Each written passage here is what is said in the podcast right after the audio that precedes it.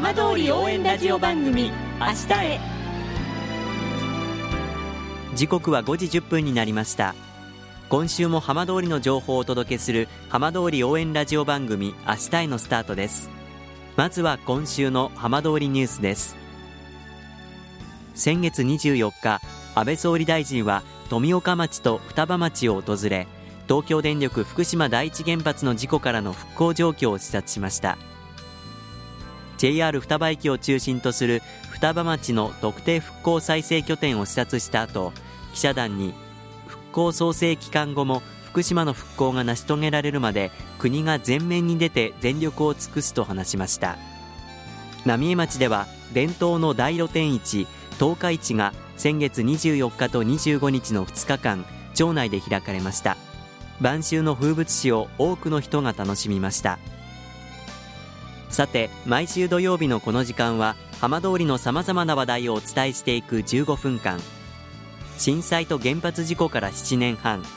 ふるさとを盛り上げよう。笑顔や元気を届けようと頑張る浜通りの皆さんの声。浜通りの動きにフォーカスしていきます。お相手は森本洋平です。どうぞお付き合いください。浜通り応援ラジオ番組明日へ。この番組は地球を守る未来をつくる東洋システム。NHK アイテックがお送りします。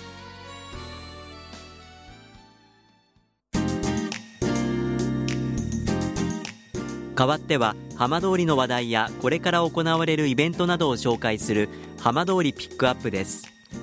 南相馬市小高区で避難指示解除の前から住民の生活を支えてきた商店東町縁側商店が間もなく5日に閉店します。今日はオープン当時から店を支えてきた東町縁側商店マネージャーの床与田隆さんにお話を伺います。床与田さんよろしくお願いいたします。はい、よろしくお願いいたします。お店の最後の営業日がだんだんと近づいてきています。ちょうどこのインタビューは先月11月の29日の日に伺っているんですけれども、はい、えー、今日のお店の方の忙しさお客さんの入りはどんな感じでしたか？そうですね。あの午前中は地元のお客様が、えー、やはりあのお店閉まっちゃうともう来れないからということで、えー、若干その日用品であるとか調味料であるとかあのまとめ買いをされる方があの見られたのとそれと今あの高校がですね、えー、ちょうど期末考査に入っているので、ええ、学校早上がりなんですね。なので、えー、お昼過ぎのその電車に乗る子あの高校生たちがですね、えー、お店で飲み物とかお菓子とかあの買ってくださって、えー、今ちょうど一段落したところです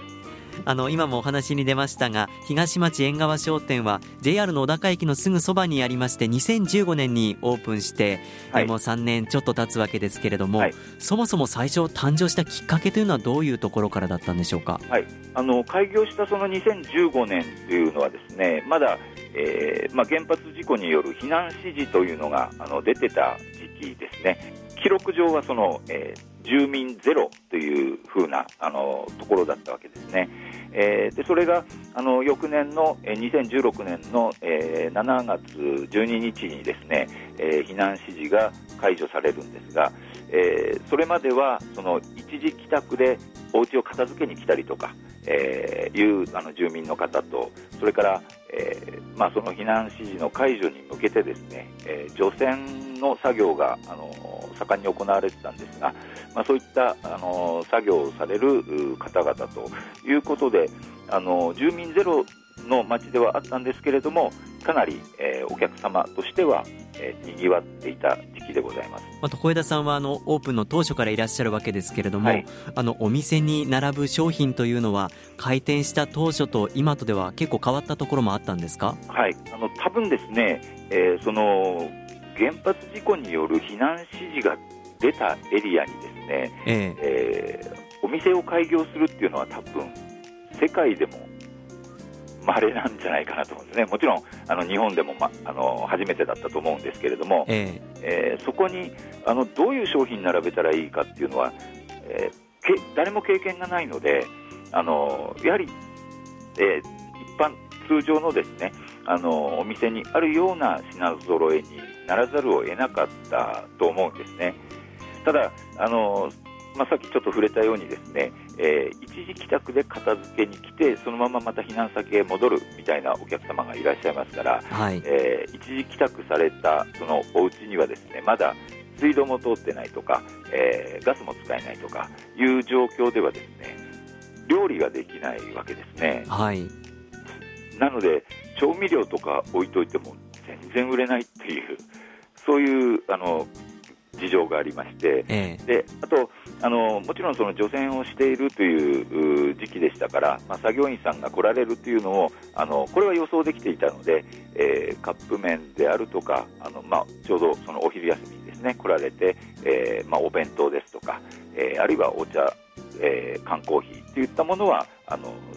あらかじめ揃えて、えー、おきましたね。お店の存在意義というのがですね、もともと住んでらっしゃった、えー、住民の方々のその帰還を促進するという、えー、意味合いございましたので、えーまあ、住民の方々があの欲しい、え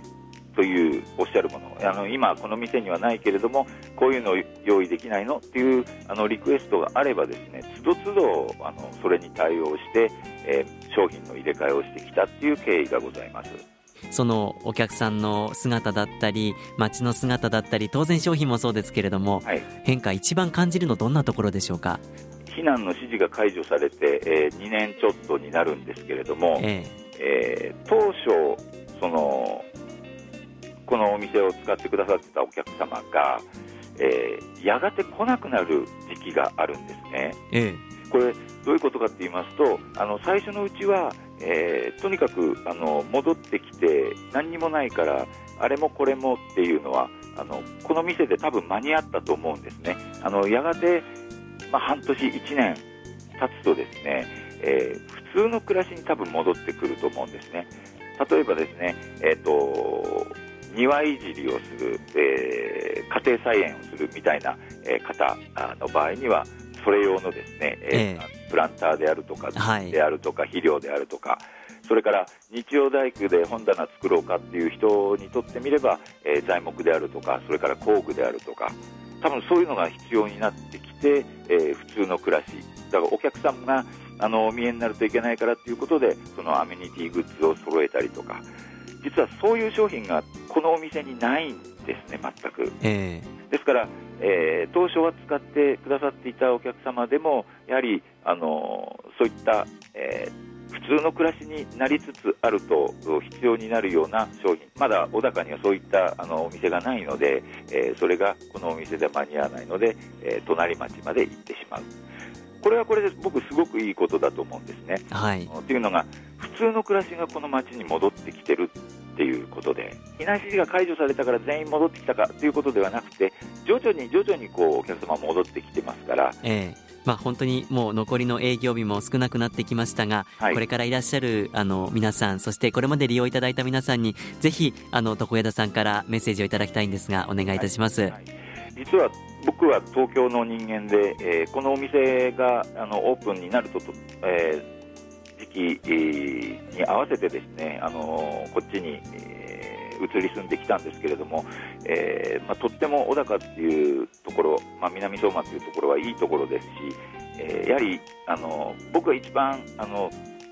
思ってるのはその全国から来られていたその作業員さんたちがですね、えー、また思い出したようにその小高に、えー、来ていただいたり仙台からとか東京からとか、えー、一度このお店に来られた方々がですねお店なくなってもあのまた小高に行ってみたいなっていうふうに思ってもらえるようにですね、はい。えーまあ、接客してきたつもりですし、えー、ぜひそういうふうになってほしいと思います。あのもっともっとこのお店がなくなっても、えーね、近所にはその本屋さんがあって、えー、そこで来年にはその劇場ができてですねあの文化を発信していくっていう風な拠点になっていくと思いますのであのそういったあの話題も含めてですね引き続き小高を注目して、えー、また遊びに来ていただきたいなと思います。床枝さん本当にお忙しいところ今日はありがとうございました、はい、どうもありがとうございました。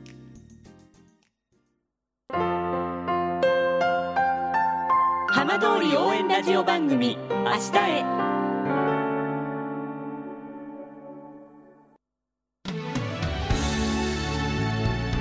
浜通りの情報たっぷりでお送りしてきました浜通り応援ラジオ番組明日へこの番組は